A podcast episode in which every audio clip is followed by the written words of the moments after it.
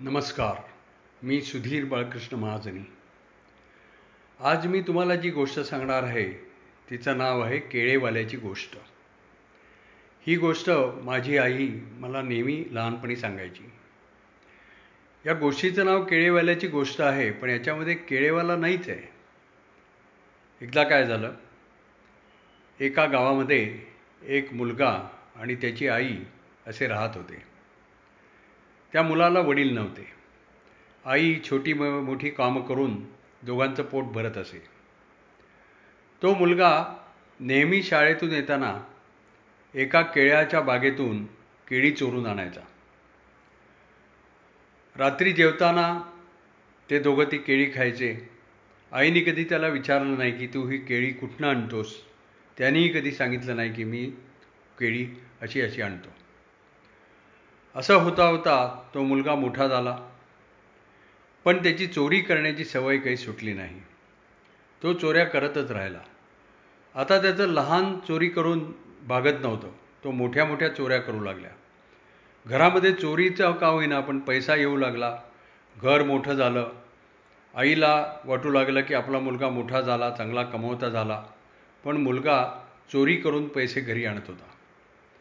असं होता होता एकदा काय झालं एक मोठी चोरी करताना त्या मुलाला कोणीतरी पाहिलं. पाहिल्यानंतर आपली चोरी उघडकीस येऊ नये म्हणून त्या मुलांनी त्या माणसाचा खून केला.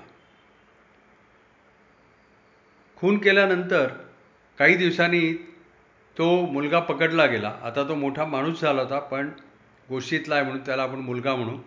तो मुलगा पकडला गेला आणि त्याला पोलीस कोर्टामध्ये घेऊन गेले. त्याचा गुन्हा सिद्ध झाला आणि त्याला फाशीची शिक्षा झाली.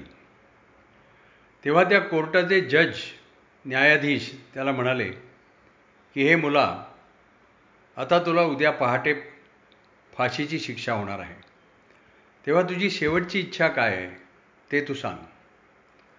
तेव्हा तो मुलगा म्हणाला की मला माझ्या आईला भेटायचं आहे कोर्टाने ताबडतोब त्याच्या आईला घरून आणलं आणि त्याच्यासमोर उभं केलं.